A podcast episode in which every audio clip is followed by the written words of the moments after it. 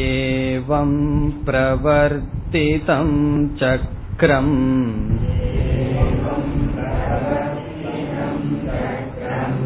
नानुवर्तयतीह यः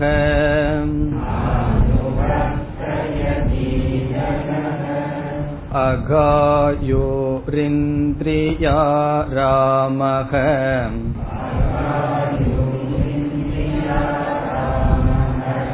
मोघं पार्थ स जीवति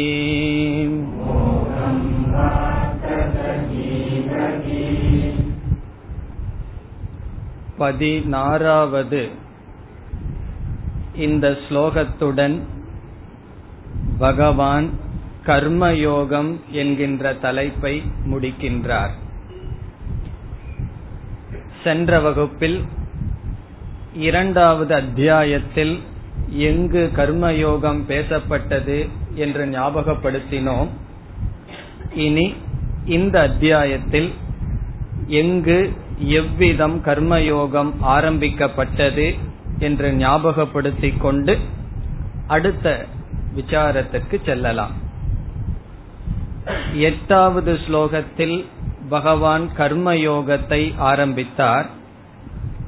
அதில் நியதம் குரு கர்மத்துவம் என்று கர்மயோகத்தை ஆரம்பித்தார். நியதம் கர்ம என்றால் நம்முடைய கடமைகள் நித்திய நைமித்திக கர்மங்கள் அதை செய்ய வேண்டும் என்று கர்மயோகத்தை ஆரம்பித்தார்.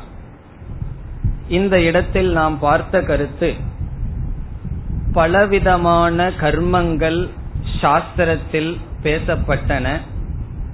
அதில் நம்முடைய கடமைகள் ஒரு விதமான கர்மங்கள். அதாவது இரண்டு விதமான செயல்கள் நம்மிடமிருந்து உருவாகலாம். ஒன்று நம்முடைய விருப்பு வெறுப்பின் அடிப்படையில் நம்மிடமிருந்து செயலானது உருவாகலாம். அல்லது இதை செய்ய வேண்டும் என்கின்ற அறிவிலிருந்து நம்மிடம் செயல் உருவாகலாம். அப்படி ராகத்வேஷத்திலிருந்து உருவாகாமல் கர்த்தவிய புத்தியிலிருந்து இது செய்ய வேண்டும் என்ற அறிவிலிருந்து உருவான கர்மங்கள் நம்முடைய கடமைகள். அதைத்தான் பகவான் நியதம் கர்ம குரு என்று துவங்கினார். இதில் நிஷித்த கர்மத்தை செய்யக்கூடாது என்று பார்த்தோம். வேதத்தில் இவைகளை செய்யக்கூடாது என்று சொல்லப்பட்ட கர்மங்களை செய்யக்கூடாது. பிராயசித்த கர்மங்களை குறைத்து கொள்ள வேண்டும். காமிய கர்மத்தையும் குறைத்து கொள்ள வேண்டும். நம்முடைய கடமைகளை செய்ய வேண்டும். அதில் பலனை எதிர்பார்க்காமல் சங்கத்தை கடமையில் வெறுப்பு வெறுப்பை எதிர்பார்க்காமல் செய்ய வேண்டும் என்று ஆரம்பிக்கப்பட்டது. பிறகு அதற்கு அடுத்த ஒன்பதாவது ஸ்லோகத்தில் எப்படிப்பட்ட பாவனையுடன் நம்முடைய கடமைகளையோ செயல்களையோ செய்ய வேண்டும்? அது பகவான் கூறினார் யஜ்ஞார்த்தாத் கர்மணக அந்யத்ர ஈஸ்வரனுக்காக என்ற பாவனையுடன் கர்மயோகத்தை செய்ய வேண்டும் என்று கூறினார். நாம் ஞாபகத்தில் வைக்க வேண்டிய கருத்து என்னவென்றால் எப்படிப்பட்ட செயல் எப்படிப்பட்ட பாவனை இதை பற்றி பேசுவது கர்மயோகம். நம்முடைய கடமைகள் செய்ய வேண்டியது செய்யக்கூடாது இப்படிப்பட்ட செயலை பற்றி பேசுவதும் பிறகு அந்த செயல்களில் நமக்கு இருக்க வேண்டிய ஆட்டிடியூட் பாவனையை பற்றி பேசுவது கர்மயோகம். எட்டாவது ஸ்லோகத்தில் செயலை பற்றி பேசினார். ஒன்பதாவது ஸ்லோகத்தில் பாவனையை பற்றி பேசினார். ஈஸ்வரனுக்காக கர்மயோகத்தை செய்ய வேண்டும். இந்த விளக்கமெல்லாம் அந்த ஸ்லோகங்களில் நாம் பார்த்தது இப்பொழுது ஞாபகப்படுத்திக் கொண்டு கர்மயோகத்தை முடிக்க வேண்டும். பிறகு பத்தாவது ஸ்லோகத்தில் நாம் ஐந்து விதமான யஜ்யங்கள் பார்க்கப்பட்டது. தேவ யஜ்ஞம் பித்ரு யஜ்ஞம் ரிஷி யஜ்யம் மனுஷ்ய யஜ்யம் பூத யஜ்யம் என்றெல்லாம் பார்த்தோம். அதாவது நம்முடைய வாழ்க்கையானது இந்த யஜ்ய ரூபமாக இருக்க வேண்டும். அப்படி இருப்பது கர்மயோகத்தினுடைய ஒரு அங்கம் என்ற கருத்து நம்மால் பார்க்கப்பட்டது. பிறகு அடுத்த ஸ்லோகத்தில் தர்மோ ரக்ஷதி ரக்ஷிதக என்ற கருத்தை பார்த்தோம். எந்த ஒரு பலனையும் முயற்சியுடன் தான் நாம் பெற வேண்டுமே தவிர எந்த ஒரு ஐஸ்வர்யத்தையும் நம்முடைய முயற்சி இல்லாமல் அனுபவிக்க கூடாது. இது கர்மயோகத்தினுடைய ஒரு அங்கம். சாதாரணமா நம்முடைய பலகீனம் என்ன? எது நம்முடைய முயற்சி இல்லாமல் சுலபமாக கிடைக்குமோ அதை அனுபவிக்க வேண்டும். இத வந்து ஃப்ரீயா எந்த விதமான உழைப்பும் இல்லாமல் எனக்கு கிடைத்தால் அது லாபம் அது சாமர்த்தியம் என்று நினைக்கின்றோம். கர்மயோகியானவன் எதை நான் அனுபவித்தாலும் அதற்கு தகுந்ததை என்னிடமிருந்து கொடுத்து தான் நான் அனுபவிக்க வேண்டும். இப்படிப்பட்ட பாவனை கர்மயோகத்தில் ஒரு அங்கம். அதை நாம் பார்த்தோம்.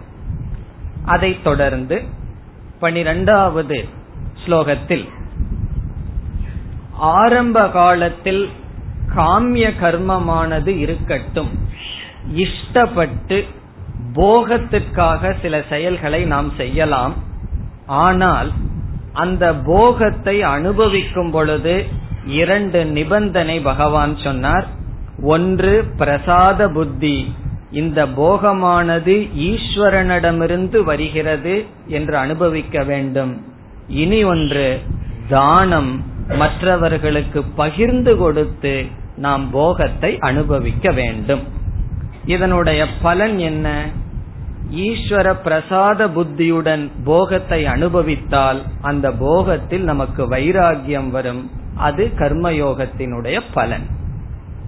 இனி அதற்கு அடுத்த ஸ்லோகத்தில் பகவான் கர்மிக்கும் கர்ம யோகிக்கும் கிடைக்கின்ற பலனை பற்றி பேசினார். என்ன சொன்னார்? யஜத்தில் மீதியானதை உண்பவன் அதை அனுபவிப்பவன் எல்லா பாபத்திலிருந்தும் விடுதலை அடைகின்றான். யார் தனக்காகவே சமைக்கின்றானோ அவன் பாபத்தை சமைக்கின்றான் என்று சொன்னார். ஏ ஆத்மகாரணாத் பச்சந்தி தே பாபாகா அகம் புங்தே புஞ்சதே. அவர்கள் பாபத்தை தான் உண்கிறார்கள் என்று கூறினார். இது கர்மிக்கும் கர்ம யோகிக்கும் உள்ள பலன். பிறகு கடைசியாக பதினான்கு பதினைந்து ஸ்லோகத்தில் அன்னாத் பவந்தி பூதானி என்று ஜெகத் சக்கரம் இந்த உலகமானது நன்கு நடைபெற வேண்டுமென்றால் சமுதாய அமைப்பு நன்கு இருக்க வேண்டுமென்றால் அது கர்மயோகத்தில் தான் என்று பகவான் கூறினார். இந்த கருத்து தனிப்பட்ட வாழ்க்கை முறையை பற்றி பேசவில்லை. பொதுவாக மனித சமுதாயம் சீராக நடைபெற வேண்டுமென்றால் மனிதர்கள் கர்மயோகப்படி வாழ வேண்டும் என்று கூறி பதினாறாவது அத்தியாயத்தில் பதினாறாவது ஸ்லோகத்தில் கர்மயோகத்தை முடித்தார். இனி அடுத்த கருத்துக்கு வருகின்றார் பதினேழாவது ஸ்லோகம்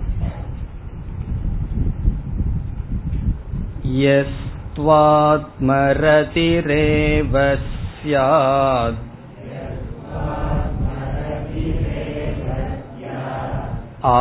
आत्मतृप्तश्च मानवः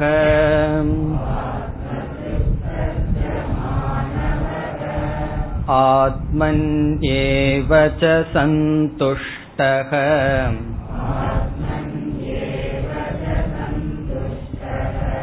तस्य कार्यं न विद्यते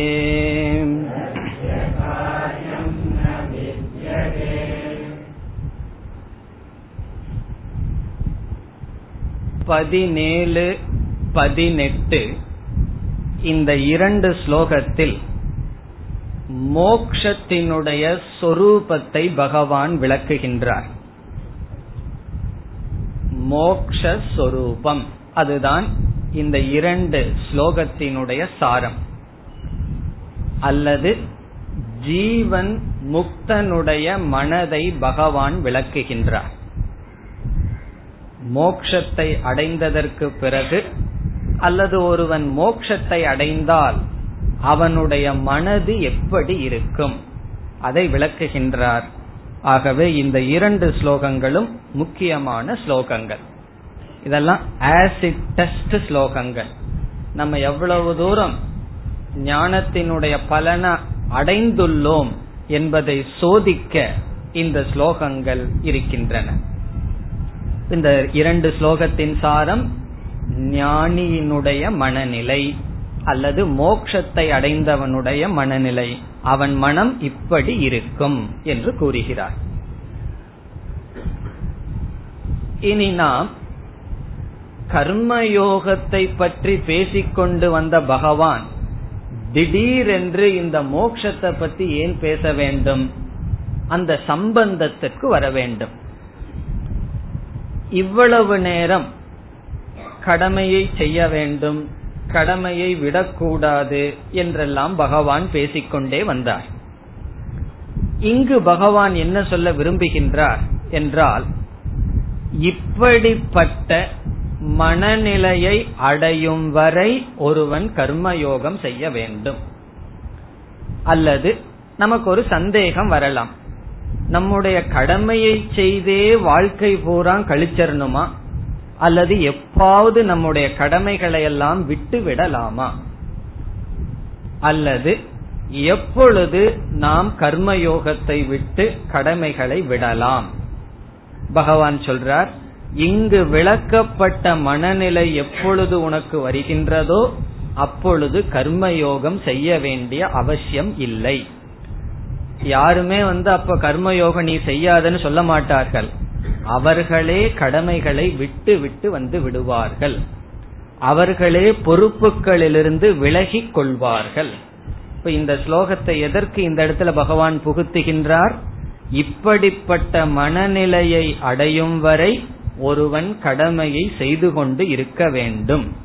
இந்த மனநிலை ஒருவனுக்கு வந்து அமையும் பொழுது அவனுக்கு ஒரு கடமையும் கிடையாது ஒரு பொறுப்புகளும் கிடையாது எந்த வேதமானது நீ இதை செய் என்று சொன்னதோ அந்த வேதம் முழு சுதந்திரம் அவனுக்கு அளிக்கின்றது. ஆகவே கர்மயோகமே கீதையினுடைய அல்லது வேதத்தினுடைய தலையான கருத்து என்பது அல்ல அது நம்மை தூய்மைப்படுத்துகின்ற ஒரு சாதனம். தூய்மை அடைந்து இந்த ஞானத்தை அடைந்து இந்த மனநிலையை அடைந்து விட்டால் கர்மயோகத்தை விட்டு விடலாம். கடமைகளை குறைத்துக் கொள்ளலாம் முழுமையாக விட்டு விடலாம் இப்ப அர்ஜுனன் நினைக்கலாம் எப்பொழுது நான் என்னுடைய எல்லா கடமைகளையும் விட்டு நான் இருக்க முடியும் என்றால் பகவான் இந்த ரெண்டு ஸ்லோகத்துல சொல்றார் இந்த மனநிலை உனக்கு எப்பொழுது வருகின்றதோ அப்பொழுது கடமைகளை விடலாம். இந்த மனநிலை எப்பொழுது வரும்? முறையாக ஒருவன் கர்மயோகத்தை செய்து மன தூய்மையை அடைந்து பிறகு சாஸ்திர விசாரம் செய்து சாஸ்திரத்திடமிருந்து ஞானத்தை அடைந்து அந்த ஞானத்தில் நிஷ்டை அடைந்தவுடன் வருகின்ற மனநிலை இது. இப்ப நாம சாஸ்திரம் படிச்சு கடைசியில அடைய வேண்டியது என்னன்னா இங்கு சொல்கின்ற மனநிலை. இப்ப இந்த ஸ்லோகத்தை நாம படிக்கும் பொழுது ஞானியினுடைய மனநிலை ஞான நிஷ்டை அடைந்தவனுடைய மனநிலையை பகவான் பேசுகின்றார். அவன் எப்படி இருப்பான் என்று பகவான் பேசுகிறார். இப்பொழுது ஸ்லோகத்திற்குள் செல்லலாம். யக து யக என்றால் யாரொருவன்? து என்றால் கர்மயோகியாக இருப்பதை காட்டிலும் வேறானவன் என்பதை காட்டுகின்றது. இதுவரைக்கும் ஒருவனை பற்றி பேசிட்டு இருந்தோம் கர்மயோகியை பற்றி பேசினோம் இங்கு தூ என்பது வேறொரு மனிதனை பற்றி இப்பொழுது பேசுகிறோம். தூ என்பது வைலட்சண்யம் என்றால் இதுவரை பேசிய மனிதனை காட்டிலும் வேறான ஞானியை பற்றி பேசுகின்றோம். யாரொருவன்? ஆத்மரதிகி ஏவ சியாத் ஆத்ம திருப்தக சியாத் மூன்றாவது வரி ஆத்மனி ஏவச்ச சந்துஷ்டக சியாத் மூன்றுக்கும் கிட்டத்தட்ட ஒரே பொருள்தான். ஆனால் அதில் நாம் வேறுபாட்டை பார்க்கலாம். ஆத்மரதிகி என்றால் தன்னிடத்தில் சந்தோஷமாக இருப்பவன். ஆத்மரதிகி ஆத்மான தன்னிடத்தில் ரதிகி என்றால் சுகித்திருப்பவன். ஆத்ம ரதிகி சியாத் என்றால் ஆகின்றானோ? எவன் யகது யாரொருவன் தன்னிடத்தில் ஆனந்தத்தை அனுபவிக்கின்றானோ? ஏவ என்றால் தன்னிடத்திலேயே சுகத்தை அனுபவிக்கின்றானோ? அடுத்த சொல் முதல்ல மொழிபெயர்ப்பை பார்த்துவிட்டு பிறகு விளக்கத்திற்கு வரலாம். ஆத்ம திருப்தக. இதுவும் நமக்கு தெரிஞ்ச சொல்லுதான். திருப்தின்னு சொன்னா என்ன? மன நிம்மதி. திருப்திக்கு நம்ம டிரான்ஸ்லேஷன் பண்ண வேண்டாம். உனக்கு திருப்தி இருக்கா? திருப்தி. நம்ம பயன்படுத்துற வார்த்தை. ஆத்ம திருப்தக என்றால் தன்னிடத்திலேயே திருப்தியுடன் இருப்பவன். ஆத்ம ரதினா தன்னிடத்தில் சுகமாக இருப்பவன். ஆத்ம திருப்தகன் சொன்னா தன்னிடத்திலேயே திருப்தியை அடைந்தவன். மாணவக. மாணவகன மனிதன். எக மாணவக. எந்த மனிதன் தன்னிடத்திலேயே சுகமாக இருப்பவன் தன்னிடத்திலேயே திருப்தியுடன் இருப்பவன் மீண்டும் பகவான் அதே கருத்தை சொல்கின்றார். ஆத்மனி ஏவச்ச சந்துஷ்டக. ஆத்மனி தன்னிடத்தில் ஏவ தன்னிடத்திலேயே வேற இடத்துல கிடையாது தன்னிடத்திலேயே சந்துஷ்டக. துஷ்டி என்றாலும் திருப்தி என்றாலும் ஒரே பொருள். சந்துஷ்டக சன் என்றால் நன்கு நன்கு திருப்தியாக இருப்பவன். இதெல்லாம் அவனுடைய மனநிலையை விளக்குகின்றது. மூன்றுக்கும் இந்த சொற்கள் படி அர்த்த பேதம் கிடையாது. தன்னிடத்தில் சுகமாக இருப்பவன் தன்னிடத்தில் திருப்தியாக இருப்பவன் தன்னிடத்தில் துஷ்டி திருப்தியாக இருப்பவன். தஸ்ய. இப்படிப்பட்டவனுக்கு தஸ்யன அவனுக்கு. யகனா யார்? யக மாணவக. எந்த மனிதன் இப்படி இருக்கின்றானோ சுருக்கமா ஒரே வார்த்தையில சொன்னா ஆத்மன்யே வாத்மனா துஷ்டக. எங்கேயோ பார்த்திருக்கோம். எங்க பார்த்திருக்கோம்? ஸ்தித பிரஜ லட்சணத்துல பார்த்திருக்கோம். தன்னிடத்திலேயே தான் சந்தோஷமாக இருப்பவன். யார்? அவனுக்கு என்னவா? தஸ்ய அவனுக்கு காரியம். செய்ய வேண்டியது காரியம்னா செய்ய வேண்டியது. எனக்கு காரியம் இருக்குன்னு நம்ம சொல்றோம் அல்லவா? எனக்கு செய்ய வேண்டியது என்ன இருக்கா? ந வித்தியதே கிடையாது. அவனுக்கு செய்ய வேண்டியது ஒன்றும் கிடையாது. அவனுக்கு ஒரு காரியமும் இல்லை. காரியம்னு சொன்னா இதை செய்தாக வேண்டும் என்ற நிபந்தனை கட்டளை அவனுக்கு கிடையாது. யாருக்கு? யார் தன்னிடத்தில் சுகமாக இருக்கிறார்களோ அவனுக்கு ஒன்றும் கிடையாது.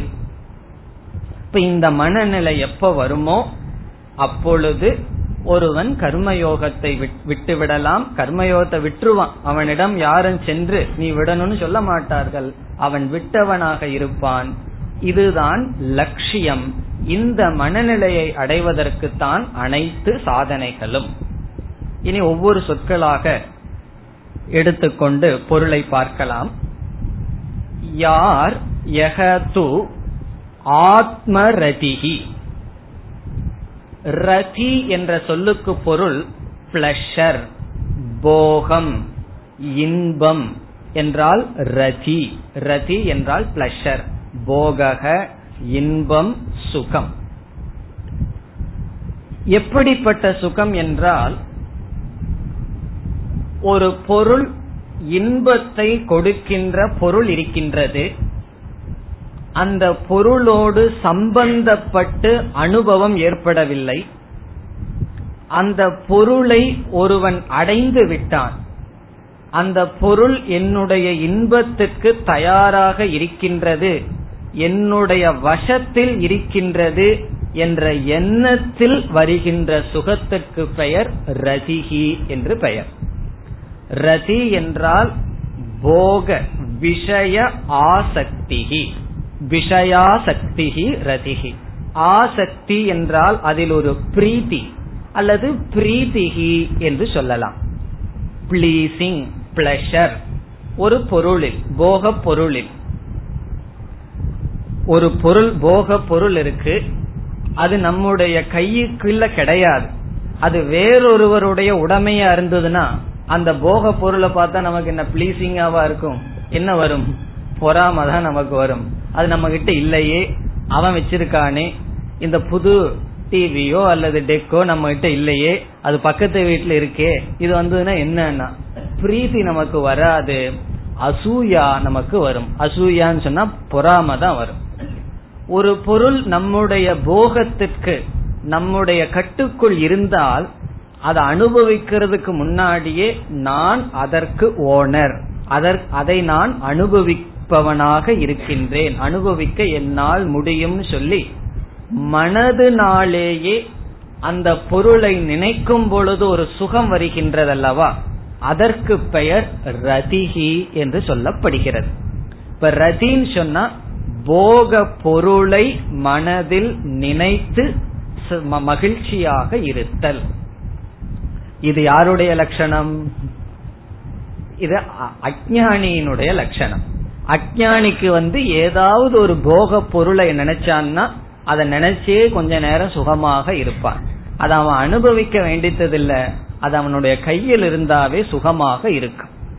சில சமய குழந்தை வந்து ஏதாவது ரொம்ப அழுதுன்னு சொன்னா பிஸ்கட்டோ மிட்டாயோ அதை வந்து ஓபன் பண்ணாம கையில கொடுத்தோம்னாவே கொஞ்ச நேரம் அழுகாச்சு போகும். காரணம் என்ன தெரியுமோ? இந்த போக வஸ்துவ நான் அனுபவிக்கிறதுக்கு எனக்கு தடையா யாரும் கிடையாது. இது என்னுடைய கைக்கு வந்தாச்சுங்கிறதுனாலயே ஒரு சுகம் இருக்கு. அதுக்கு பேரு ரதி. இது வந்து விஷயத்தில். இந்த ஞானிக்கு அப்படி ஒரு வஸ்து என்னவா? எதை நினைச்சு அவன் சந்தோஷமா இருக்கானா ஆத்மனி ஏவ ரதிகி தன்னிடத்திலேயே தான் சுகமாக இருக்கின்றான். அவனை நினைக்கும் பொழுதே அவனுக்கு சந்தோஷமா. இப்பெல்லாம் நம்ம நினைச்சா நமக்கு எப்படி இருக்கு? நம்மிடமே நமக்கு குறை. மற்றவர்கள் வந்து நம்ம புகழ்ந்து சொல்லலாம். நீ எல்லாம் கீத கிளாஸுக்கு போற ரொம்ப சந்தோஷம். எங்கனால வர முடியலன்னு சொல்லி சொல்லலாம். ஆனா நம்மிடம் எப்படி இருக்கின்றது? எத்தனையோ பலகீனங்கள். எவ்வளவோ நம்மிடம் இருக்கின்ற குணத்தை குணத்தில் அல்லது குணம்னா இந்த இடத்துல தோஷத்தில் நமக்கு ஒரு அதிருப்தி இருக்கின்றது. இப்ப ஞானி வந்து தன்னை நினைக்கும் போது அவனுக்கு என்ன வருமா? சந்தோஷம் வருகின்றது. அப்ப எது மோக்ஷம்னா மற்றவங்க எனக்கு எந்த சர்டிபிகேட்டும் கொடுக்க வேண்டாம். என்னை நான் நினைக்கும் பொழுது என்னிடத்தில் எனக்கு திருப்தி வருகின்றதா? என்னையே நான் ரிஜெக்ட் பண்ணாம என்னையே நான் நீக்கிக் கொள்ளாமல் என்னிடத்தில் எனக்கு ஒரு திருப்தி வருகின்றதா? வர்ற வரைக்கும் கடமையை செஞ்சிட்டு இருக்க வேண்டும். அது வந்துடுதுன்னு சொன்னா அதுதான் மோக்ஷம். நமக்கு வந்துடும் சில சமயங்கள்ல வந்துடும் ஒரு அஞ்சு நிமிஷம் பத்து நிமிஷம் வரும். முழுமையாக இருக்க வேண்டும். எல்லா காலத்திலும் இருக்க வேண்டும். உடல்ல நோய் வந்தாலும் மற்றவர்கள் அவமானப்படுத்தினாலும் எல்லா சூழ்நிலையிலும் என்னை நான் நீக்க கூடாது என்ன நினைக்கும் பொழுதே என்னிடத்தில் எனக்கு வெறுப்பு இருக்கக்கூடாது. என்னிடத்தில் இருக்கின்ற வெறுப்பு தான் இந்த உலகத்திலிடத்தில் ஏற்றி வைக்கப்படுகிறது. அதனால சாமிஜி ஒரு ஆட்டோகிராஃப் யாரு கேட்டாலும் இது எழுதி கொடுப்பார் தயானந்த சாமிஜி. என்ன தெரியுமோ? More you love you more you love others நீ எவ்வளவு தூரம் உன்னை நேசிக்கிறையோ அவ்வளவு தூரம் உன்னை நீ மற்றவர்களை நேசிக்க முடியும். எவ்வளவு தூரம் நம்ம நம்ம வெறுக்கிறோமோ அந்த வெறுப்பினுடைய பிரதிபிம்பம் தான் மற்றவர்களை நாம் வெறுக்கின்றோம். அப்ப மற்றவங்களை எல்லாம் வெறுக்காம இருக்கிறதுக்கு என்ன பண்ணணுமா? ஒரே ஒரு ஆளை நேசிச்சோம்னா போதும். அது நம்மை. நம்ம எப்படி நேசிக்கணும்னா நம்ம வந்து மற்றவர்களிடம் பொய் சொல்லி மற்றவர்களோட ஆக்ட் பண்ணி நம்மளை நேசிக்கிற மாதிரி நடந்துக்கலாம். ஏன்னா நமக்கு அவ்வளவு தூரம் புத்தி எல்லாம் இருக்கு. மற்றவர்கள் எப்படி நம்மளை நேசிப்பார்களோ அந்த மாதிரி நடந்து கொள்ளலாம். ஆனால் நம்மிடமே பொய்யாக நேசிக்கிற மாதிரி நடக்க முடியாது. மனசாட்சின்னு ஒண்ணு வச்சிருக்காரே பகவான். இப்ப எப்ப என்னை நான் நேசிக்க முடியும்னா எப்பொழுது என்னையே நான் அன்பு செலுத்த முடியும் என்றால் எப்பொழுது அன்புக்கு நான் யோக்கியமாக இருக்கின்றேனோ அப்பொழுதுதான் என் மீது அன்பு செலுத்த முடியும். அப்படின்னு சொன்னா என்னுடைய குணத்திலையும் சரி என்னை பற்றிய அறிவிலையும் சரி ஒரு மாற்றம் தேவை. இந்த ஞானத்தினுடைய பலன் என்னிடத்தில் திருப்தியாக இருத்தல். ஆத்ம ரதிகி என்றால் என்னையே நான் நினைத்தால் அந்த என்னிடத்தில் வெறுப்பில்லாத நிலை. இத வந்து சுயநலம் எல்லாம் சொல்லக்கூடாது. என்னையே நான் விரும்புறது சுயநலம் அப்படி கிடையாது. என்னை நான் முழுமையாக ஏற்றுக்கொண்டால் இந்த உலகத்தை ஏற்றுக்கொள்வேன். என்னை நான் நேசித்தால் உலகத்தை நான் நேசிப்பேன். நம்முடைய பிரச்சனையெல்லாம் நம்மையே ஏற்றுக்கொள்ள முடியவில்லை. நம்மையே நாம் நேசிக்க முடியவில்லை. ஞானி யார்னா? ஆத்மரதிகி அவன் எந்த விதமான போக வஸ்துவில் சுகித்திருக்க மாட்டான். அவன் தன்னிடத்திலேயே சுகமாக இருக்கின்றான். வேறு வார்த்தையில சொன்னா அவனுடைய வெறுப்புக்கு தான் விஷயமாக இல்லை. தன்னை அவன் வெறுக்கவில்லை. அதனுடைய பலன் உலகத்தையும் எதையும் வெறுக்க மாட்டான். ஆத்ம ரதிகி அந்த ஏவ அப்படிங்கிற வார்த்தையில ந விஷயே ரதிகி விஷயத்தில் அவனுக்கு ரதி இல்லை. விஷயத்தை நினைத்து அவன் சுகித்து இல்லை. அவன் தன்னிடத்திலேயே திருப்தியாக இருக்கின்றான். எல்லா கஷ்டமும் அதுதான் நம்மிடத்துல நாம இருக்க முடியல. மோக்ஷம்னா என்னன்னா என்னிடத்தில் அல்லது நான் திருப்தியா இருக்கிறதுக்கு என்ன தவிர வேற எந்த பொருளும் அவசியம் இல்லைங்கிறது என்னைக்கு வருதோ அது மோட்சம் இப்ப என்னன்னா என்ன தவிர எல்லாம் வேணும். நான் திருப்தியா இருக்கிறது. என்ன இல்லைன்னா என்னையே அது ஞாபகப்படுத்துது. ஒரு டிவி வேணும். அல்லது நம்ம பேசுறதுக்கு நாலு காது வேணும். காது வேணும்னா நாலு பேர் வந்து கேட்கணும். மத்தவங்க பேசுறதுக்கு நம்ம கேட்கறது தயாரில்லை. நான் பேசணும் நாலு பேர் கேட்கணும் இப்படி நமக்கு எத்தனையோ விஷயங்கள் தேவை. இதெல்லாம் எதற்குனா என்னை அல்லது நம்மை நாம் மறப்பதற்கு. அப்படி இல்லாமல் நான் திருப்தியாக இருக்க என்ன தவிர எந்த பொருளும் தேவையில்லை என்ற நிலை வரும் பொழுது நாம் மோட்சத்தை அடைந்துள்ளோம். இப்ப என்னன்னா காலையில எழுந்த உடனே காபி முதல் கொண்டு தேவைப்படுது. என்ன திருப்திப்படுத்துவதற்கு அப்படி இல்லாமல் எதுவுமே நான் டிமாண்ட் பண்ணல. இது இருந்தா தான் எனக்கு திருப்தி என்று இல்லாத நிலை மோக்ஷம். இது எதுக்கு சொல்றார்? இதுவரைக்கும் கடமையை செஞ்சிட்டு இருக்கணும்னு சில பேர் என்ன சொல்லுவார்கள்? கடமையை செஞ்சு எனத்தை கண்டம்னா இத காணும் வரை கடமையை செய்திருக்க வேண்டும். இனி அடுத்தது என்ன சொல்றார்? இதே கருத்து ஆத்ம திருப்தக. ஆத்ம திருப்தக என்றால் நம்மிடம் எத்தனையோ பொருள்கள் இருக்கின்றது. ஒவ்வொருவருடைய வாழ்க்கையும் ஒவ்வொரு விதமா இருக்கும். ஒருவருடைய வீடு ஒருவருக்கு அமைந்த வாழ்க்கை அவர்கள் சந்திக்கின்ற மனிதர்கள் அவர்களுடைய உடல் அமைப்பு அவர்களுடைய ஆரோக்கியம். இப்படி ஒவ்வொரு மனிதனுக்கும் ஒவ்வொரு விதமான உடைமைகளுடன் பிறந்துள்ளார்கள். இதில் அந்த பொருள்களிடத்தில் யாருக்குமே திருப்தி இருக்கிறதில்லை. அது சம்சாரம். ஆத்ம திருப்தக என்றால் தன்னிடத்தில் தான் கையாளுகின்ற பொருள்களில் அவனுக்கு திருப்தி.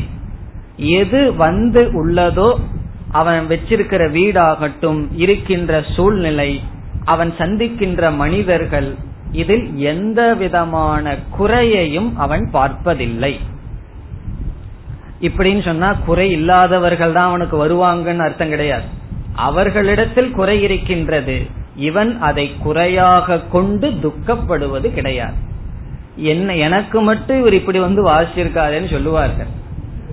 காரணம் என்ன தெரியுமோ? அவர்களுடைய கேரக்டர் பிஹேவியர் நமக்கு பிடிப்பதில்லை. நம்முடைய எல்லா பிரச்சனையும் இனி ஒருவருடைய நடத்தை நமக்கு பிடிப்பதில்லை. அப்படி இல்லாமல் யாரோடெல்லாம் நம்ம சம்பந்தம் வைத்துள்ளோமோ எந்தெந்த பொருள்களோடு நம்மால் கையாள வேண்டும் என்ற சூழ்நிலை வந்துள்ளதோ பிறகு எந்தெந்த சூழ்நிலைகள் ஞானிக்கு வந்து வாய்க்கின்றதோ அதில் போதும் என்ற மனமே அப்படின்னு சொல்றோம் அல்லவா அதுதான் திருப்தி என்று சொல்லப்படுகிறது.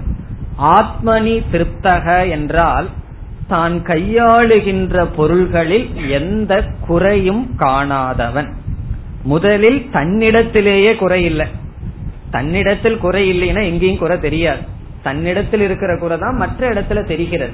பகவான் மீண்டும் சொல்றார் தன்னிடத்தில் குறையில்லாமல் இருப்பது ஆத்ம ரசிகி தான் கையாளுகின்ற பொருள்களில் எந்த கம்ப்ளைண்ட் எந்த விதமான குறை கூறாமல் இருத்தல். குறை கூறாமல் இருத்தல்னா மனசு குறையாக பார்க்காமல் இருத்தல். சில சமயம் நம்ம ஏதாவது குறை இல்லாம பார்த்தா மத்தவங்க வந்து சொல்லிட்டு போயிடுவாங்க. அது எப்படி அப்படி இருக்கும்போது உன்னால இப்படி இருக்க முடியுதுன்னு சொல்லி மற்றவர்கள் அதனாலதான் துஷ்சங்கத்திலிருந்து விலகி வரணும்னு சொல்றது. குறைகள் இருக்கலாம். என்னுடைய மனதில் எந்த சூழ்நிலையையும் நான் குறையாக பார்க்காமல் இருத்தல். நம்ம வந்து காலையிலிருந்து சாயந்தரத்து வரைக்கும் எவ்வளவோ பேசிட்டு இருக்கிறோமே. மற்ற பொருள்கள் குறிப்பா மற்ற மனிதர்கள் சூழ்நிலைகளை குறை சொல்றதில்ல. அரசியல் முதல் கொண்டு. அப் குறை சொல்லாத வார்த்தையத்தான் நான் பேசுறேன்னு சொன்னா நம்ம பேசுறதுல தொண்ணூறு சதவீதம் அடிவிட்டு போகும். பேசவே முடியாது. சிந்திச்சு பார்த்தோம் அப்படின்னா மற்றவர்களை குறை சொல்றதுல தான் நம்மளுடைய பேச்சு இருக்கும். இல்ல அப்படின்னா தேவையில்லாம நம்ம புகழ்றதுல இதுலதான் நம்முடைய சொற்கள் இருக்கின்றன. அதனுடைய பொருள் என்ன? நம்முடைய சிந்தனை அதில் இருக்கின்றது. நமக்கு ஒரு அதிருப்தி இருக்கின்றது. எதுல அதிருப்தினா? நம்முடைய சரீரம் அதுல இருக்கின்ற ஆரோக்கியம் பிறகு சூழ்நிலைகள் நாம சந்திக்கின்ற மனிதர்கள் அதெல்லாம் கர்ம வினையினால வந்திருக்கு. அதுல எல்லா இடத்திலயும் ஒரு அதிருப்தி இருக்கின்றது. ஞானிக்கு என்னன்னா எந்த இடத்திலும் அதிருப்தியை பார்க்காதவன். தன் சம்பந்தப்பட்ட அனைத்து பொருள்களில் அவன் இருப்பது போதும் என்ற திருப்தியை உடையவன். ஆத்ம திருப்தக. இப்ப ஆத்ம ரதின்னு சொன்னா அவன் தன்னிடத்தில் சுகமாக இருப்பான். ஆத்ம திருப்தக என்றால் தனக்கு சம்பந்தப்பட்ட அனைத்து பொருள்களிடத்திலும் போதும் என்ற கண்டென்ட்மெண்ட் மனநிறைவுடன் இருக்கின்றான். அது எப்பொழுது வருகின்றதோ அல்லது அப்படிப்பட்டவனுக்கு. இனி அடுத்ததாக ஆத்மனி ஏவச்ச சந்துஷ்டக. ஆத்மனி ஏவச்ச சந்துஷ்டக என்பது அவனுடைய சாமான்யமான மனதை குறிக்கின்றது சந்துஷ்டி என்றால் கண்டென்ட்மெண்ட் திருப்தி. சந்துஷ்டி என்றால் கண்டென்ட்மெண்ட் அல்லது திருப்தி. அதேதான். திருப்தி அல்லது துஷ்டி ஒரே பொருள். நம்முடைய மனம் பொதுவாக ஏதோ ஒரு குறையுடன் இருப்பதை நாம் அனுபவிக்கின்றோம்.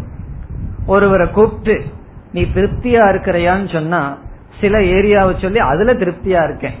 சில ஏரியாவை சொல்லி இதை நினைக்கும் போது நான் திருப்தியாக இல்லை என்று நினைப்பார்கள். அப்படி இல்லாமல் பொதுவாக நிறைவான மனதுடன் இருப்பான். அவனுக்கு அவன் மற்றவர்களை நினைக்கும் போதோ சூழ்நிலையை சந்திக்கும் போதோ சந்திக்காத பொழுதோ சாமான்யமாக அவன் நிறைவானவனாக இருப்பான். நிறைவானவனா இருப்பான்னா அவன் எதற்கு காரியம் பண்ணணும்னா? அதனாலதான் பகவான் சொல்ல போறார் அவனுக்கு ஒரு காரியமும் கிடையாது. இப்போ ஒரு காரியமும் கிடையாதுன்னா எதற்கு காரியம் ஒண்ணுமே செய்யக்கூடாதுன்னா அதுக்கு அடுத்த ஸ்லோகத்துல விளக்க போறார். அவனுடைய அவனுக்கு ஒண்ணுமே நடக்காதேன்னு சொன்னா அது அடுத்த ஸ்லோகத்துல பார்ப்போம். இங்கு சாமான்யமாக மனநிறைவுடன் இருப்பான். அதனாலதான் மற்றவர்கள் எல்லாம் என்ன கேட்பார்கள் தெரியுமோ? உனக்கு என்ன குறை என்று கேட்பார்கள். அதுல இருந்து என்ன தெரியுது? ஒரு குறை இல்லை அப்படின்னு சொன்னா சந்தேகப்பட ஆரம்பிச்சிருவார்கள். உனக்கு ஏதோ சரியில்லை அப்படின்னு முடிவு பண்ணுவார். நமக்கு ஏதாவது குறை இருக்கணும்னு முடிவு செய்து இருப்பார்கள். இதையெல்லாம் மனநிலையை யார்கிட்டையும் சொல்லக்கூடாது. சொன்னா அவங்களுக்கு புரியாது. முதல்ல இந்த மனநிலை நமக்கு வரணும். இது ஒரு பெரிய ரகசியம். இதுதான் உபனிஷத். இந்த மனநிலையை வந்து யாருக்கும் புரிய வைக்க முடியாது. அது நமக்கு மட்டும் அந்த மனசு யாருக்கு இருக்கோ அவர்களுக்கு மட்டும் புரிகின்ற நிலை. இவ்விதம் சுருக்கமா இந்த ஸ்லோகத்தை சொன்னா யார் தன்னிடத்தில் சந்தோஷமாக இருக்கின்றானோ தஸ்ய அவனுக்கு காரியம் ந வித்தியதே காரியம்னா ஒரு விதமான கடமையும் கிடையாது. இதை செய்தாக வேண்டும் என்ற நிபந்தனை கிடையாது. இப்ப காரியம்னு சொன்னா வைதிகம் லௌகிகம் வா. வைதிக காரியமோ லௌகிக காரியமோ கிடையாது. இப்ப காரியம்னா டு பி டன் நம்முடைய கடமைகள். அது வேதமும் அவனுக்கு வந்து இதை செய் இதை செய்யக்கூடாதுன்னு வைதிகமான கடமைகள் கிடையாது. வைதிகமாக இல்லாட்டி போகட்டும் லௌகிகமா ஏதாவது அவனுக்கு கடமை இருக்கா? பகவான் சொல்றார் அதுவும் கிடையாது. வேர்ல்ட்லி டியூட்டிஸ் உலகத்துல ஏதாவது டியூட்டி இருக்கான்னா அதுவும் கிடையாது. பிறகு எதற்கு கடமைனா இந்த ஞானத்தை அடையும் வரை நமக்கு கடமை இருக்கின்றது. நம்ம சிந்திச்சு பார்த்தா எல்லாமே எதுக்காக நம்ம செய்யறோம்? திருப்திக்காக செய்கின்றோம். அதான் புத்தரிடம் சென்று ஒருவர் சொன்னார் நீங்கள் வந்து ஏன் இந்த மாதிரி பிக்ஷை எடுத்துட்டு இருக்கிறீர்கள்? இவர் பெரிய ராஜாவாச்சே. சந்தோஷமா இருக்கலாமே அப்படின்னு சொல்லும் பொழுது புத்தர் சொன்னார் ராஜா நெய்வ ஹசதி. ராஜா வந்து எல்லா ராஜாவும் எல்லா நேரத்திலையும் சிரிச்சிட்டு இருக்கிற மாதிரி இல்லை. அவருக்கும் சில நேரத்துல துக்கம் இருக்கு. தாசக சந்தப்பியதே நைவ. எல்லா ராஜா இல்லாத சர்வன்ட் தாசகன் சொன்னா ஏழ்மையில் இருப்பவன் எல்லா நேரத்திலையும் அவன் அழுதுட்டு இருக்காங்கிறது கிடையாது. ராஜா எப்பொழுதும் சிரிச்சிட்டு இருப்பாருங்கிறது கிடையாது. ஏழ்மையில் இருக்கிறவனும் அழுதுட்டு இருப்பான்ங்கிறது கிடையாது. சந்தேகம் இருந்தா சேரியில போய் நம்ம பார்க்கலாம். அவங்களும் சிரிச்சிட்டு சந்தோஷமா குழந்தைய விளையாடிட்டு இருக்கு அந்த சந்தோஷம் நம்ம வீட்டுல இருக்கிற குழந்தையில சில சமயம் இருக்காது. எவ்வளவு சந்தோஷமா எவ்வளவு ஜாலியா உட்கார்ந்துட்டு ஆகாசம் தான் அவங்களுக்கு ரூஃப் இருந்துட்டு இருப்பார்கள். அவங்களுக்கு ஒரு நோயும் வராது. அப்படி பகவான் வச்சிருக்க நமக்கு வந்து எல்லா விதமான இதுவும் பார்த்துட்டு அதே கூட சாக்லேட் ஐஸ்கிரீம் சேர்த்து பகவான் நோயை கொடுத்துறார் அவர்களுக்கு அப்படிப்பட்ட உணவு இல்லை. அப்படிப்பட்ட நோயும் வராது. சந்தோஷமா இருப்பார்கள். அப்போ நம்ம பார்த்தோம்னா எல்லாமே எதற்காகன்னா மன நிறைவுக்காக திருப்திக்காக தான் கண்டென்ட்மெண்ட் மன நிறைவுக்காக அப்ப புத்தர் சொல்றார் ராஜ்யம் எதற்குன்னு கேள்விப்பட்டா திருப்திக்காக. அந்த திருப்தி எனக்கு இருக்குன்னா எதற்கு ராஜ்யம்னு கேள்வி கேட்கிறார். ராஜா என்னைக்கு சிரிக்கிறது இல்ல அதே போல தாசன் என்னைக்கு அழுகிறது இல்ல நீ ராஜ்யம் எதற்காக ராஜ்யத்தை எடுத்துக்கோ மீண்டும் எடுத்துக்கோன்னு சொல்றையே எதற்காக திருப்திக்காகன்னு தான் உன்னால சொல்ல முடியும். அது ஏற்கனவே எங்கிட்ட இருக்கே பிறகு எதற்கு ராஜ்யம் என்று சொல்கின்றார். அப்படி நம்முடைய எல்லா செயலும் எதற்காகனா திருப்திக்காக அந்த திருப்தியை அடைந்தவன் ஞானி அவனுக்கு செயல் இல்லை. அப்ப எல்லா காரியமும் மன நிறைவுக்காக மன நிறைவை அடைந்தவனுக்கு காரியம் கிடையாது. தஸ்ய காரியம் ந வித்தியதே அவனுக்கு ஒரு கடமையும் கிடையாது ஒரு காரியமும் கிடையாது. அது வரைக்கும் என்ன பண்ணிட்டு இருக்கணுமா? கடமைகளை காரியங்களை செய்து கொண்டு இருக்க வேண்டும். இனி அடுத்த ஸ்லோகத்தில் மீண்டும் இதே ஞானியை பற்றி பகவான் கூறுகின்றார் பதினெட்டாவது ஸ்லோகம் நைவ தஸ்ய கிருதேனார்த்தக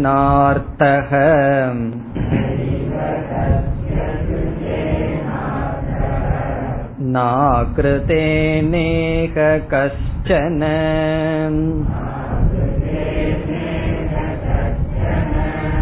न चास्य सर्वभूतेषु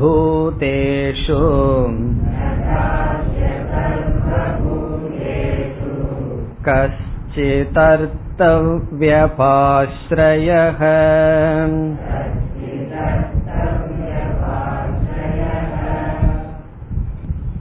முதலில் இதனுடைய மொழிபெயர்ப்பை பார்த்துவிட்டு விளக்கத்திற்கு வரலாம் நைவ தஸ்ய கிருதேன அர்த்தக தஸ்ய அந்த ஞானிக்கு அவனுக்கு தஸ்ய என்றால் அவனுக்கு ஞானிக்கு கிருதேன ஒன்றை செய்வதினால் கிருதேன கர்மனா ஒன்றை செய்வதினால் பை ஆக்ஷன் கிருதேன என்றால் செயலினால் த்ரூ ஆக்ஷன் அர்த்தக அர்த்தக என்றால் பிரயோஜனம். நைவ கிடையாது. அர்த்தக என்றால் பிரயோஜனம் ந ஏவ அஸ்தி என்றால் கிடையாது. இப்ப முழுமையா பார்த்த எப்படி பொருள்? அவனுக்கு ஒன்றை செய்வதினால் பிரயோஜனம் ஒன்றும் கிடையாது. இத செய்யறதுனால இது பிரயோஜனம் என்பது கிடையாது. இப்படி சொன்ன உடனே அவனுக்கு எதுல பிரயோஜனம் இருக்கும்னு நமக்கு தோணும். செய்யாம சும்மா இருந்தா அதுல ஏதாவது பிரயோஜனம் இருக்கும்னு தோணலாம் அல்லவா? ஒருவனுக்கு இதை செய்யறதுனால பிரயோஜனம் இல்லை என்றால் செய்யாமல் இருப்பதனால் ஒரு பிரயோஜனம் அவனுக்கு வரலாம் அல்லவா? அதுவும் இல்லைன்னு சொல்றார் அடுத்த பகுதியில. ந அகிருத்தேன. அகிருத்தேன என்றால் செய்யாமல் இருப்பதனால். இக இகனா அஸ்மின் லோக இந்த உலகத்துல அகிருத்தேன ஒன்ன செய்யாமல் இருப்பதனால் கஷ்டன ஏதாவது கஷ்டன ஏதாவது இங்க அர்த்தகங்கிற வார்த்தை எடுத்துக்கணும். கஷ்டன அர்த்தக அர்த்தகன பிரயோஜனம். ஏதாவது பிரயோஜனம் ந இல்லை. அப்ப இதனுடைய அர்த்தம் என்ன? ஒன்றை செய்யாததினால் ஏதாவது பிரயோஜனம் அவனுக்கு கிடையாது. அவன் என்னதான் பண்ணுவான் பாவம்? உன்னை செய்யறதுனால அவனுக்கு ஒரு பிரயோஜனம் இல்லை. செய்யாததுனாலையும் பிரயோஜனம் இல்லை அப்படின்னு சொன்னா என்னதான் பண்ணுவான்? நம்ம பார்க்க போறோம் சிந்திக்க போறோம் அவன் என்னதான் பண்ண போறான்னு சொல்லி. இப்ப நைவ தஸ்ய கிருதேன அர்த்தக இதுதான் ஞானியினுடைய லட்சணம். ஞானியினுடைய லட்சணமே விலட்சணமா நமக்கு தெரியும். கிருதேன செயலினால். இத செஞ்சா எனக்கு இது கிடைக்கும். இது ஒரு பிரயோஜனம் அவனுக்கு கிடையாது. இத செய்யாம இருந்தா இந்த பிரயோஜனம் எனக்கு கிடைக்கும்னு கிடையாது. இது ரொம்ப பேர் எதிர்பார்க்கிறது. எல்லா நாளும் சமைக்கணுமே. எல்லா நாளும் இதையே பண்ணிட்டு இருக்கணுமே. இத செய்யாம இருந்தா ஒரு பிரயோஜனம் கிடைக்கும்னு சில பேர் நினைப்பார்கள். அதுவும் கிடையாதுன்னு சொல்றாரு பகவான். இத செஞ்சா ஒரு பிரயோஜனம். சில சமயம் என்ன எதிர்பார்ப்போம்? இது ஏன் என் தலையில வந்து விழுந்ததோ? இத செய்யாம இருக்கிறதுல ஒரு பிரயோஜனம்னு எதிர்பார்ப்போம். பகவான் சொல்றார் ஞானிக்கு அதுவும் கிடையாதாம். இத செய்யாததுனால எனக்கு இந்த பிரயோஜனம் கிடையாது. இத செய்யறதுனால எனக்கு ஒரு பிரயோஜனம் கிடையாது. இது அவனுடைய மனநிலை. இப்போ கிருத்தேன சீக்வல் டு கர்மனா செயலினால் அர்த்தக. ஏதாவது பிரயோஜனம். நெய்வ அவனுக்கு கிடையாது. அகிருத்தேன செய்யாமல் இருப்பதினால் இக. இந்த உலகத்தில் கஷ்டன அர்த்தக. ஏதாவது பிரயோஜனம் ந என்றால் கிடையாது. இதனுடைய அர்த்தம் என்ன? விளக்கத்தை பிறகு பார்க்கலாம். இரண்டாவது வரியில் நஜ அஸ்ய. அஸ்ய என்றால் அவனுக்கு சர்வபூதேஷு எல்லா உயிரினங்களிடத்தில் எல்லா ஜீவராசிகளிடத்தில் கஷ்டித் என்றால் அல்பம் ஏதாவது அர்த்த வியபாஸ்ரயக அர்த்த என்றால் பிரயோஜனம் வியபாஸ்ரயக என்றால் பிரயோஜனத்திற்காக சார்ந்திருத்தல் வியபாஸ்ரயக என்றால் ஆசிரயநீயக சார்ந்திருத்தல். வியபாஸ்ரயகனா ஆசிரயக தான் ஆசிரியம்னா சார்ந்திருத்தல். அர்த்த வியபாசிரயக என்றால் ஏதாவது ஒன்றுக்காக சார்ந்திருத்தல். யாரிடத்தில்? சர்வபூதேஷு. எந்த ஜீவராசிகளிடத்திலாவது ஒன்றை உத்திஷ்டு ஒன்றை குறித்து ஒரு பிரயோஜனத்தை எதிர்பார்த்து சார்ந்திருத்தல் என்பது ந கிடையாது. டிபெண்டன்ஸ் இல்லைன்னு சொல்ற. எந்த ஜீவராசிகளிடத்திலும் எதையாவது எதிர்பார்த்து சார்ந்திருத்தல் என்பது கிடையாது. ஆனா இந்த உலகம் அப்படி இல்லையே. ஒருவரை பார்த்து சிரிச்சா அதுல ஏதோ கால்குலேஷன் உள்ள இருக்கு. இந்த பிரயோஜனம் அவர்கிட்ட நமக்கு கிடைக்கும். அப்படின்னு ஒவ்வொருவரிடமும் நம்ம சார்ந்து இருக்கோம் ஒவ்வொருவரிடம் நம்ம பழகும் ஏதாவது பிரயோஜனம் அவர்களிடம் கிடைச்சிரும்னு சொல்லி இப்போதைக்கு கண்ணுக்கு தெரியலனாவது எப்பாவது ஒரு கஷ்டம் வந்துடும் அந்த நேரத்துல ஒரு உதவி செய்வாருங்கிற கற்பனை. அப்படி எல்லா ஜீவராசிகளிடம் மனது சார்ந்து இருக்கு. ஏதாவது ஒண்ணு வருமா? அது என்னன்னு சில சமயம் நேரடியா தெரியலாம். சில சமயம் தெரியலைனாலும் கூட ஒரு எதிர்பார்ப்பு இருந்துட்டே இருக்கும். இவனிடம் ஏதாவது கிடைக்கும் இவரிடமிருந்து ஏதாவது கிடைக்கலாம்னு சொல்லி. அப்படி எந்த ஜீவராசிகளிடமும் எதையாவது ஒன்றுக்காக சார்ந்திருத்தல் என்பது கிடையாது. அஸ்ய ந அப்படின்னு முதல் ஒன்னு இருக்கு. ந கிடையாது. என்ன கிடையாது? டிபெண்டன்ஸ் சார்ந்திருத்தல். சார்ந்திருத்தல்ங்கிற வார்த்தை இங்கே எதுல சொல்லப்பட்டுள்ளது? வியபாஸ்ரயக அர்த்த என்றால் ஒன்றை குறித்து. ஏதாவது ஒரு பிரயோஜனத்துக்காக ஏதாவது ஜீவராசிகளிடம் சார்ந்திருத்தல் இந்த உலகத்தை சார்ந்திருத்தல் என்பது கிடையாது. இதுதான் இதனுடைய பொருள். இனி விளக்கத்துக்கு வந்தால் முதல் பகுதியில் நைவதஸ்ய கிருதே நார்த்தக. ஒரு செயலை செய்வதனால் அவன் இது என்னால் அடையப்படும் என்கின்ற பிரயோஜனம் அவனுக்கு கிடையாது. ஒரு செயலை செய்யாததுனாலும் பிரயோஜனம் கிடையாதுன்னு சொன்னா அப்ப அவன் என்னதான் செய்ய முடியும்? அவன் என்ன செய்யலாம் என்றால் அவனுடைய முழு வாழ்க்கை பிராரப்தத்துக்கு அதீனமாக இருக்கின்றது என்பது பொருள். பிராரப்த அதீனம்னா பிராரப்தத்துல எதெல்லாம் நடக்குதோ அதை அனுமதி கொடுக்கின்றான். ரெசிஸ்டன்ஸ் கிடையாது. சம்சாரத்துக்கு இனி ஒரு லட்சணம் ரெசிஸ்டன்ஸ் ரெசிஸ்டன்ஸ்னா வேண்டாம் வேண்டாம்னு நினைக்கிறமே அதுதான் துக்கம். ரெண்டு விதமான துக்கம் இருக்கு. ஒரு கஷ்டம் உடம்புக்கு வர்ற அசௌகரியம். அந்த அசௌகரியம் வேண்டான்னு மனசுல ஒரு ரெசிஸ்டன்ஸ் இருக்கு அதுதான் சம்சாரம். எனக்கு துக்கம் வரக்கூடாது கஷ்டம் வரக்கூடாதுன்னு சொல்லி அந்த ரெசிஸ்டன்ஸ் வேண்டாம் வேண்டான்னு ஒதுக்குதல் அதுதான் சம்சாரம். அது ஞானிக்கு கிடையாது. ஆகதம் சுவாகதம். எதெல்லாம் வருதோ அதெல்லாம் சுவாகதம். நன்கு வரட்டும். இது மாறி நடக்கணும் அப்படிங்கறது அவனுக்கு கிடையாது. அது பல உதாரணங்கள் சாஸ்திரத்துல சொல்லுவார்கள். ஒரு ஞானி வந்து ஏதோ மரத்தடியில் உட்கார்ந்துட்டு இருந்தாராம். ஒரு தேவதை அந்த வழியா போன தேவதை வந்து அந்த ஞானிய பார்த்து நீ ஞானியா இருக்க. உனக்கு ஏதாவது நான் வரம் கொடுக்கறேன். ஏதாவது கேள அப்படின்னு அந்த தேவதை பிரத்யக்ஷமாக ஞானி முன்னாடி தோன்றி கேட்டாலாம். கதை தான் இது. உடனே ஞானி சொன்னாரா எனக்கெல்லாம் ஒன்றும் வேண்டாம். நீ உன் வேலையை பார்த்துட்டு போ. நான் ரொம்ப சந்தோஷமா இருக்கேன். இந்த நிழல் எனக்கு ரொம்ப சந்தோஷமா இருக்கு. நீ போ அப்படின்னா. உடனே அந்த தேவதை சொன்னாலா நான் யாருக்காவது என்னுடைய சொரூபத்தை காமிச்சிட்டா கண்டிப்பா வரம் கொடுத்து தான் ஆகணும். அது எனக்கு இருக்கிற ஒரு விதி. நான் வந்து என்ன வந்து உன்னிடம் காமிச்சிட்டேன். நீ ஏதாவது கேட்டு தான் ஆகணும்னு ரகலை பண்ணுச்சு. உன்னை சொன்னாரா சரி உனக்காக நான் கேக்குறேன் அப்படின்னு சொல்லிட்டு எனக்கு வலது காலில் ஒரு புண்ணு இருக்கு அதை எடுத்து இடது காலில் வச்சுட்டு போ. அப்படின்னாரா. ஏன்னா அவருக்கு வந்து ஒன்னு போகணும் ஒன்னு வரணுங்கிற ஆசை கிடையாது. உனக்கு ஏதாவது எனக்கு பண்ணணும்னா வலது காலில் இருக்கிற புண்ணு எடுத்து இடது காலில் வச்சுட்டு போடணும். அதுக்கு அந்த தேவதை சொன்னாலாம் அதுக்கு எனக்கு சக்தி இல்ல அது உன்னுடைய பிராரப்தம். அந்த அளவுக்கு எனக்கு சக்தி இல்லைன்னா. இவ்வளவு சக்தி இல்லாதவன் நீ ஏன் என்கிட்ட வந்து ஏதோ எனக்கு ஏதோ கொடுக்கற மாதிரி சொல்ற? அப்படின்னு கேட்டதாக இதெல்லாம் கதைகள் சொல்லப்படும். அதே போல ஒரு ஞானி அப்படியே ரோட்ல போயிட்டு இருந்தாராம். நாலு திசை வந்துதான். அப்படியே பரிவராஜர் எந்த பக்கம் போறதுன்னு தெரியலையா? கண்ணை மூடி ரெண்டு சுத்து சுத்தினார். திறந்து பார்த்தார் எந்த பக்கம் வழி இருக்கோ அந்த பக்கம் போவாராம்.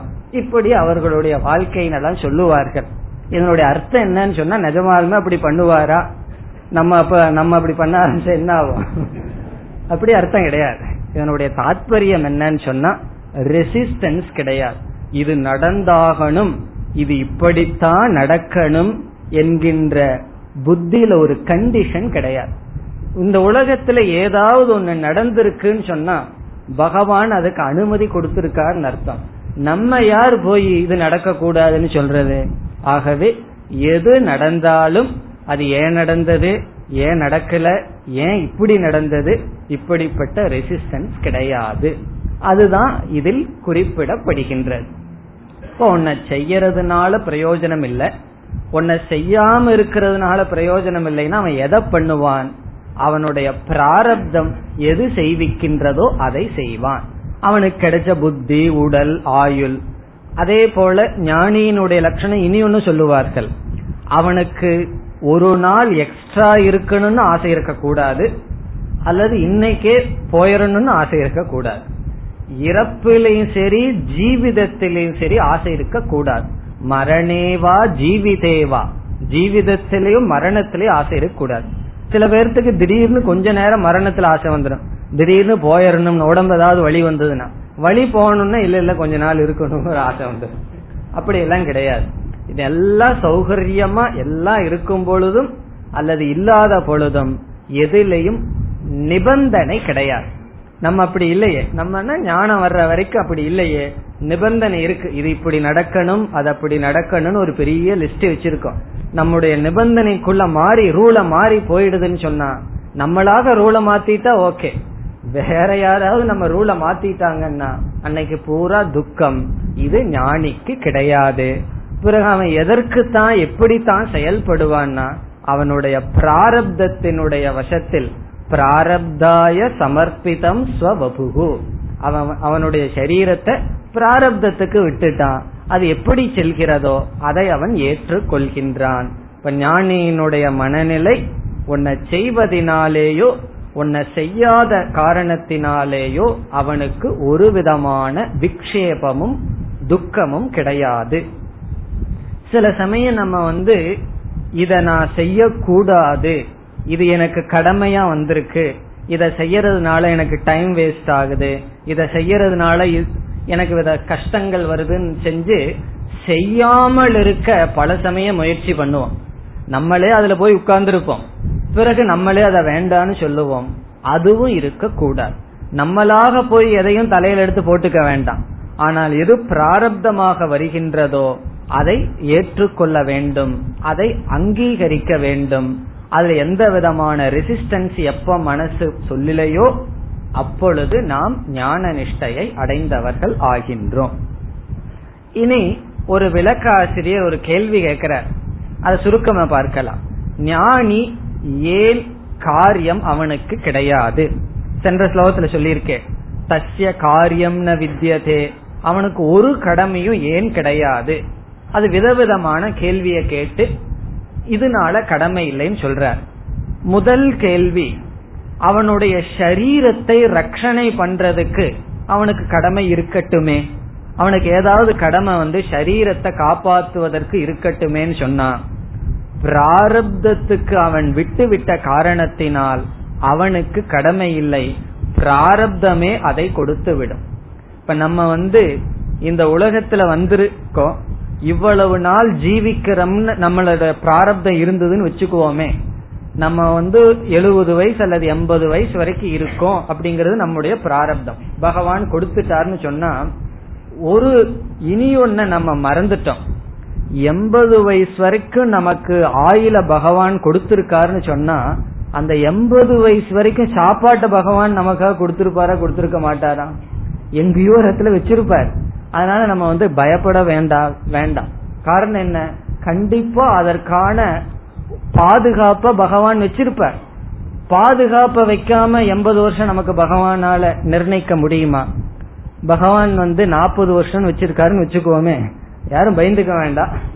ஒரு உதாரணத்துக்கு தான். நம்ம வந்து நாலு ஜெனரேஷனுக்கு பொருளை சேர்த்து வச்சிருந்தாலும் அது பயன்படாது. நாற்பது வருஷத்துல அது மூச்சு போயிடும் அதுக்கப்புறம் நம்ம சமாதியில வேணா அந்த பொருளை கொட்டி வைக்கலாமே தவிர அதுக்கு மேல அது நமக்கு பயன்படாது. நம்ம பிராரப்தம் எவ்வளவு தூரம் இருக்குமோ அவ்வளவு தூரம் நமக்கு வர்ற உணவு உடை சூழ்நிலைகள் நமக்கு பாதுகாப்பு பிராரப்தத்திலேயே இருக்கு. இத புரிஞ்சிட்டோம் அப்படின்னா இந்த இன்செக்யூரிட்டிங்கிறது போயிடும் எதிர்காலத்து என்ன ஆகுமோ சாப்பாடு கிடைக்குமா வீடு கிடைக்குமா இந்த மாதிரி ஒரு பயம் இருந்துட்டே இருக்கே. அந்த பயம் ஏன் இருக்கு? பகவானுடைய பிராரப்தத்தில் அல்லது கர்மத்தை நம்ம நம்பாத காரணத்தினால். ஞானிக்கு அப்படி ஏதாவது பயத்துல சேர்த்து வச்சிருப்பானா சேர்த்து வைக்க வேண்டிய அவசியம் இல்ல. அவனுக்கு பிராரப்தத்தில் அவ்வளவு நம்பிக்கை இருக்கு. இவ்வளவு நாள் நான் இருப்பேன்னா அவ்வளவு நாள் பகவானும் எங்கேயோ ஒரு இடத்துல யாரோ வீட்டுல நமக்கு சாப்பாடை வச்சிருப்பார். அது நமக்கு வந்து சேரும் அப்படிங்கிற நம்பிக்கை அவனுக்கு முழுமையாக இருக்கின்றது. இப்ப பிராரப்தத்தில் அவன் முழுமையாக நம்புகின்ற காரணத்தினால் சரீரத்துக்காக அவனால் ஒரு காரியத்தையும் செய்ய வேண்டிய அவசியம் கிடையாது. பிறகு பரிகிரகத்தை ரட்சணை பண்றதுக்கு அடுத்தது. பரிகிரக ரக்ஷணார்த்தம் கர்ம. சாப்பிட்றதுக்கு ஒண்ணும் பண்ண வேண்டாம். ஏதோ பகவான் கொடுத்து வச்சிருக்காரு. அதை காப்பாற்றுறதுக்கு உனக்கு கடமைகள் இருக்கேன்னு சொன்னா ரெண்டு கோணத்துல பதில் சொல்லலாம். ஒன்று அவன் சன்னியாசியா இருந்தா பரிகிரகம் கிடையாது. ஒரு பரிகிரகம் கிடையாது. ஆகவே பரிகிரகம்னா நமக்கு நம்மை சுற்றி இருக்கின்ற பொருள்கள். அதை காப்பாத்துறதுக்கும் கடமை இல்லை. அல்லது யோகக்ஷேமம் வகாமியகம்னு பகவான் சொல்ல போறார் கீதையில. நான் வந்து ஞானிக்கான யோக கஷேமம் கஷேமம்னா பரிகிரகம் அவனுக்கு தேவையானதை கொடுக்கற கொடுத்ததை காப்பாற்றுகிறேன்னு பகவான் சொல்லியிருக்கார். அதில் நம்பிக்கை இருக்கின்ற காரணத்தினால் அவன் கடமையை செய்ய வேண்டிய அவசியம் இல்லை. இப்ப ஏன் அவனுக்கு காரியம் இல்லை தன்னை காப்பாத்திக்கிறதுக்கோ உடமையை காப்பாற்றி கொள்வதற்கோ ஒன்னும் கடமை கிடையாது. மூன்றாவது விலாசார்த்தம். விலாசார்த்தம்னா அவனுக்கு ஒரு என்டர்டைன்மெண்ட்டுக்காவது ஏதாவது செய்யலாமே. விலாசம் சொன்னா ஒரு பிளே விளையாடுறதுக்கோ ஒரு திருப்திக்காகவோ எத்தனையோ கடமைகளை செஞ்சிட்டு இருக்கோம். செயல்கள்ல ஈடுபடுறோம். அது ஒரு என்டர்டைன்மெண்ட் மாதிரி இருக்கட்டுமே அதுக்கு பகவான் பதில் சொல்லிட்டார். ஆத்ம ரதிகி அவன் தன்னிடத்திலேயே விளையாடிட்டு இருக்கான். அவனுக்கு எந்த பொருளும் அவசியம் கிடையாது. அவனுடைய திருப்திக்காக ஒரு என்டர்டைன்மெண்ட்டுக்காக அப்படியே ஜாலியா வாக் போறேன்னு சொல்றமே. அதுக்காக அவன் ஏதாவது கடமையை செஞ்சுட்டு இருக்கலாமே. இல்லைன்னா அவன் சும்மா உட்காந்துட்டு போர் அடிச்சிட்டு இருக்குமேனா கிடையாது. இந்த ஞானிக்கு போர் அடிக்குதுங்கிற வார்த்தை கிடையாது. நம்ம அடிக்கடி யூஸ் பண்ற வார்த்தை. போர் அடிக்குதுன்னு என்ன அர்த்தம் தெரியுமோ? என்னிடத்துல நான் சந்தோஷமா இல்லை அப்படின்னு அர்த்தம். போருக்கு ஆப்ஜெக்ட் நம்ம தான் காரணம் என்ன? வேற ஒரு பொருளும் இல்ல. நம்மையே வந்து நம்ம முன்னாடி நிக்கும் போது போர் அடிக்குது. வேற யாராவது வந்துட்டா போர் அடிக்கிறது இல்ல. இப்ப போர்னா யார்? நம்ம தான் போர் ஞானி என்னன்னா தனக்கு தான் போரா கிடையாது. அவன் சந்தோஷமா இருக்கின்றான். விலாசார்த்தம் கிடையாது. இப்படி சிலதெல்லாம் சொல்ற மேலும் அடுத்த வகுப்பில் பார்க்கலாம்